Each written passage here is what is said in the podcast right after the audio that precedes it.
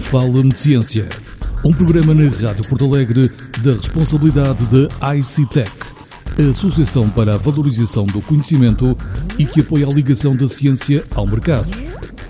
Fala-me de Ciência, apresentado por Mário Luís Freire e Pedro Vilarinho. Fala-me de Ciência, segundas-feiras às 12h30, com repetição quintas-feiras às 12h30 na Rádio Porto Alegre. Ouça também no podcast em radioportalegre.pt ou em ictech.com. Fala-me de Ciência, a ciência falada na Rádio Porto Alegre. Hoje, no programa Fala de Ciência, vamos conversar com Natasha Fontes, que é licenciada em Biologia aplicada pela Universidade do Minho e fez um doutoramento europeu na Universidade, também na Universidade do Minho, em parceria com a Universidade de Bordeaux, no qual desenvolveu uma tecnologia inovadora que permite gerar conhecimento sobre as uvas e, a partir desse conhecimento, potenciar a qualidade dos vinhos. Atualmente é gestora de investigação e desenvolvimento na Sograpa e membro da direção da Porfid, a Associação Portuguesa para a Diversidade da Videira. Seja muito bem-vinda, Natasha, e muito obrigado pela sua disponibilidade para esta conversa.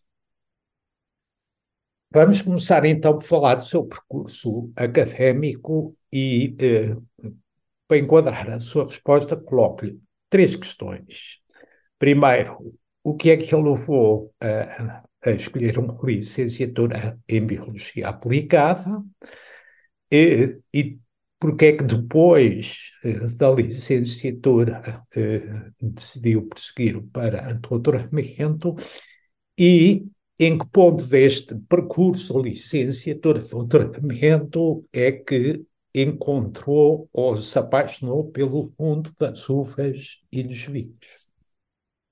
Olá, Pedro. Antes de mais, é um prazer enorme estar aqui. Aceitar este convite foi, sem dúvida, fácil, porque vamos falar de um tema que, que me é muito querido, é? Falar um pouco sobre a minha, sobre o meu percurso académico e o meu momento atual. Respondendo às, às questões que coloca, enfim, eu não posso dizer que tenha sido tudo muito bem calculado e planeado foi, foi tudo muito natural e, e muito na base daquilo que sentia naquele momento. Na verdade, eu deixei-me guiar pelo meu instinto, um, pelo que fazia sentido. E, e se pensarmos nessa altura, nós temos que tomar decisões muito importantes para a nossa vida, não é? Temos que decidir o nosso futuro, o que é que nós vamos escolher. É um peso muito, muito grande. Um, Obviamente que a biologia, e partilho desde já, sempre me fascinou. É, é o estudo da vida.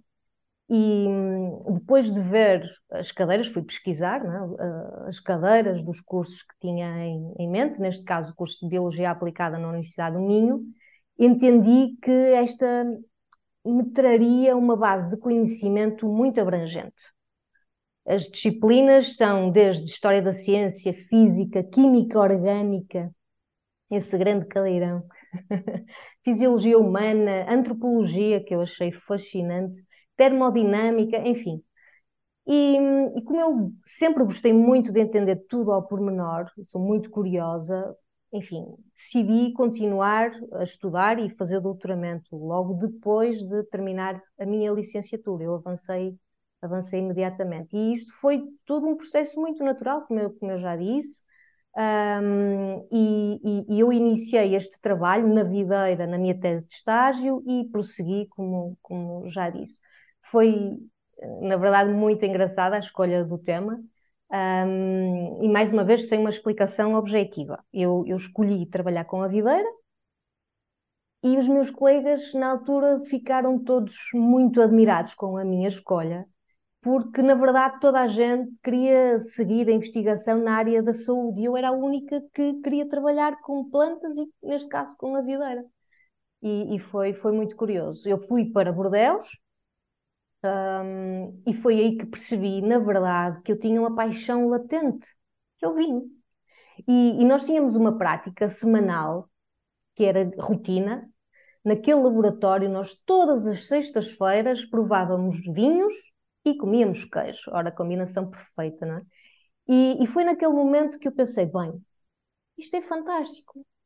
Eu posso trabalhar na área de vinho. E, e de facto eu pensei: bem, é aqui que eu quero trabalhar. E mal regressei a Portugal e enquanto escrevia a tese de doutoramento, comecei uma pós-graduação de Analogia na, na Católica, aqui no Porto. E, e estava mesmo, mesmo determinada a trabalhar na indústria. E foi assim que tudo começou. Muito bem. Então, eh, agora vamos explicar outra coisa. Já explicou que as coisas aconteceram, foram, foram, foram acontecendo. E, e, e optou por uma, uma carreira na indústria quando, na altura, isso era invocar a Natasha é um bom exemplo que é possível eh, compatibilizar uma carreira de investigação, eh, mesmo estando na indústria, uma vez que publica regularmente, e na pesquisa que fiz contei mais de 30 trabalhos que a Natasha publicou com base na investigação que faz eh, na Sograpa. A maior parte destes trabalhos resultam de colaborações com instituições de investigação e desenvolvimento. E acha que estas colaborações entre as empresas e as universidades têm vindo a ficar mais facilitadas ou mais fluidas nos últimos anos? E, e se sim, quais são as principais razões e quais são os principais desafios?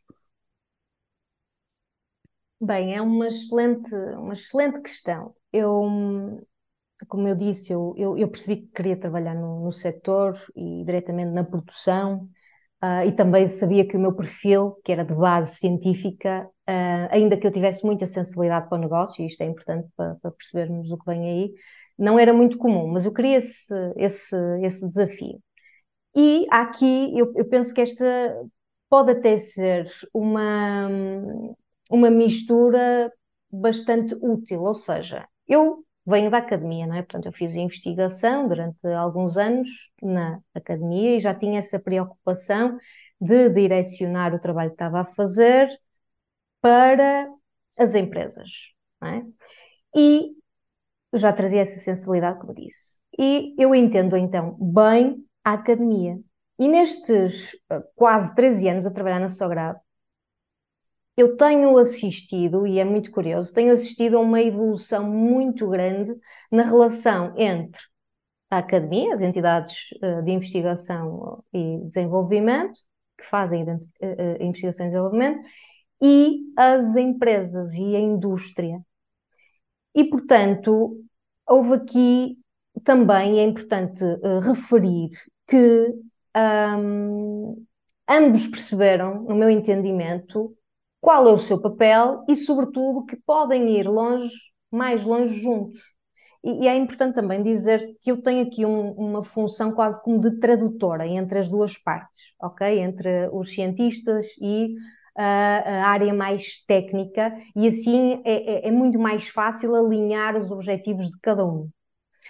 Agora, também é verdade que cada vez mais as empresas estão a ver na academia verdadeiros parceiros e que, por sua vez, a academia está cada vez mais sensibilizada com a missão de tornar a indústria mais competitiva. Também é importante focar isto. E, e, de facto é só neste espírito de cooperação e colaboração que podemos avançar num propósito maior. Isto também está, obviamente, alinhado com os programas de financiamento, tanto a nível nacional e europeu, que promovem cada vez mais esta colaboração. Também é, é, é importante referi-lo. E nós, na, na Sograp, entendemos a cocriação como uma ferramenta muito poderosa para direcionar o conhecimento existente ou a criação de novo, se for, se for o caso, para responder a necessidades da indústria. e, e é assim que nós conseguimos criar valor a partir do conhecimento. Nós temos vários exemplos de colaborações muito produtivas, não só em publicações, e, e eu gostava aqui de dizer que muito daquilo que, que nós fazemos, nós entendemos que há muito que devemos proteger, é óbvio, mas porque em termos competitivos assim uh, se exige, mas ao mesmo tempo o facto de nós uh, publicarmos, e há muita matéria que é publicável, vai trazer mais notoriedade para a Sograp também, portanto é um, um fator que deve ser um, uh, referido. E nós, para além das publicações, como dizia, nós também temos várias colaborações em projetos e também com, com patentes que nós já publicamos. Agora, enfim, e falou de, dos desafios, um, apesar destes belos exemplos, na generalidade dos casos, uh, no nosso caso em particular, há também aqueles que funcionam menos bem, uma vez que, que as entidades de investigação e desenvolvimento, a academia, que têm a missão de contribuir para o estado da arte em termos de investigação fundamental, e aqui também é importante dizer que a maioria dos investigadores são também professores e para avançar na sua carreira também precisam de publicar. Há aqui alguma tensão, digamos assim, e aqui algum desalinhamento com os objetivos de ambas as partes, mas como eu disse, tem-se crescido muito nessa, nessa área, tem-se ultrapassado esses desafios e, como eu disse, há muita matéria que é publicável e, no fundo, trazemos benefícios para ambas as partes. Por outro lado, e para mim, é, é, digamos que é a questão que atualmente eh, é mais preocupante, é que nós trabalhamos a velocidades muito diferentes. As instituições de IDE têm processos burocráticos muito pesados. É muito difícil uh, encaixar nas necessidades de um mercado global, competitivo, muito volátil. Está tudo sempre a acontecer a uma velocidade muito grande e a falta de agilidade pode ser um agente de bloqueio à inovação. E, e, e é aqui que nós ainda temos um trabalho muito grande a fazer, eu diria, mas de um modo geral estamos no bom caminho. Hum. É, a Natasha falou num aspecto que eu acho que é muito importante, que é, que é no papel que os, que os doutorados têm, nas, a inserção de doutorados têm nas empresas, que é esse papel de tradutor. Ou seja, os, os doutorados é têm que ter um perfil, eh, têm que ter soft skills que lhes permitam compreender a parte de negócio da empresa, mas depois têm que ter a capacidade de dialogar com os investigadores. De maneira, é, é, ou seja, é, na minha opinião, não se pode pegar num doutorado e inserir numa empresa e esperar que vai tudo correr bem. Exato. É, concorda é com isso? Concordo, concordo, Pedro. Eu, eu acho que hum, eu tive alguma facilidade porque naturalmente eu tenho muita sensibilidade para o, para o negócio e hum, eventualmente isso pode, pode se resolver, mas eu acho que a parte dessa questão, é? que é muito importante efetivamente, termos essa, essa consciência de como é que nós podemos criar valor com base no, no conhecimento, não é? Um, essa, essa noção de negócio, mas a forma como eu entendo, honestamente, como eu entendo os doutorados e o, o seu papel em ambiente empresarial, um, na verdade pode até não corresponder à realidade que assistimos, assistimos atualmente, ok? Mas de qualquer modo, e eu acredito que há muitos bons exemplos e é aí que devemos investir. Eu entendo os doutorados como elementos numa equipa alargada, com fortes competências na busca da solução. A capacidade, de, ou seja, de, de, espírito crítico, de serem autodidatas, com capacidade para colocar em, colocar em causa o status quo, com o propósito de evoluir, de criar valor. Portanto, são elementos que trazem aqui uma mais-valia para as empresas.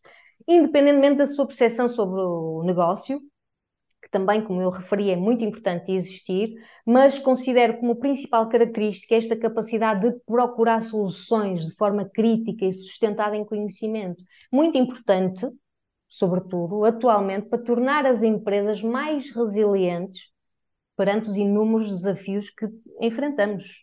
Um, a investigação é cada vez mais considerada como o braço forte na estratégia de sustentabilidade nas empresas e eu assisti isso internamente na Sograp atualmente, no início, quando, quando eu entrei, há 13 anos atrás, e, e, e atualmente, a importância e a relevância da investigação na empresa é completamente diferente. Muito bem. Nós estamos a chegar, de facto, já excedemos o tempo, mas eu só ia pedir que em 15 segundos falasse um bocadinho sobre a porfida e a importância de se conservar a diversidade genética, genética das castas autóctones em Portugal. Porque eu, porque eu acho que é um tema que é muito importante. É muito importante, Pedro, e fico muito, muito feliz por, por trazer este tema aqui. Agora não sei se vou conseguir nesse tempo tão curto, mas sabe que, que esse é um tema muito, muito querido para mim, não só enquanto bióloga, mas também sobre, e sobretudo enquanto portuguesa, porque um, obviamente que eu entendo que a natureza e os sistemas biológicos encerram em si as respostas para os maiores desafios. E, no fundo, é o que a Porvid traz aqui. A sua missão, neste momento, é um exemplo único a nível mundial e começa a dar grandes passos. E só para fazer aqui um enquadramento muito pequeno, nós todos sabemos que um dos principais desafios que os sistemas agrícolas enfrentam são as alterações climáticas. E estamos a, assistir a um aumento da temperatura e, sobretudo, ao aumento da frequência dos eventos extremos. Isto, no seu conjunto, tem um, um, um, um impacto muito grande, não só na, na produção e, e, também no aumento da incidência de pragas e doenças. Ora, como é que a Porvid tem aqui um, grande papel? E, e importa ainda dizer que a Porvid iniciou o seu trabalho há cerca de 40 anos e permita-me fazer esta, esta introdução. Este trabalho foi iniciado com o professor Antero Martins, com o professor Nuno Magalhães e com o engenheiro Luís Carneiro, que inesperada e tristemente nos deixou este mês. E deu lugar, este trabalho, à criação de uma associação sem fins lucrativos, da qual a Sograp é cofundadora. E, e vou terminar, a principal missão da Porvid é, em primeiro lugar, preservar o património genético da videira português, através de estratégias experimentais uh, muito robustas de conservação da diversidade intravarietal da, da, da videira, isto é, dos vários clones que uma mesma casta de uva tem. Por exemplo, a casta alvarinho tem 500 clones. E digamos que, em segundo lugar, uh, não só preservar uh, a diversidade genética, mas também promover vinhas cada vez mais resilientes, com capacidade de manter os níveis de produção e de resistência a doenças, por exemplo, a níveis muito mais sustentáveis. Nós um, consideramos que esta é uma ferramenta muito poderosa para os produtores de e, e de vinho, não só pelo potencial que tem para, para responder a estes desafios, impostos pelas alterações climáticas, mas também porque conferem um caráter diferenciador dos nossos vinhos. É o nosso património genético, que é o único, muito importante num mercado cada vez mais competitivo. E deixe-me só dizer que, recentemente, todo este trabalho foi reconhecido pela Organização Mundial para a Vinha e para o Vinho, uh, em que esta uh, seleção policlonal, esta metodologia única no mundo, foi reconhecida como trazendo valor para o nosso setor. Muito bem. Muito Obviamente obrigado. não foi nos 15 segundos. Muito obrigado, Natasha, pelo tempo que nos concedeu e, e chegamos ao fim do programa. Aos nossos ouvintes, muito obrigado por nos ouvirem e até para a semana.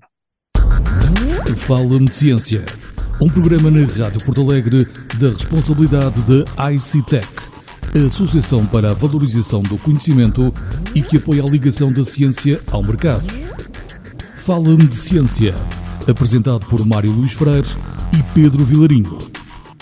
Fala-me de Ciência, segundas-feiras às 12h30, com repetição quintas-feiras às 12h30 na Rádio Porto Alegre. Ouça também no podcast em radioportalegre.pt ou em ictech.com. Fala-me de Ciência a ciência falada na Rádio Porto Alegre.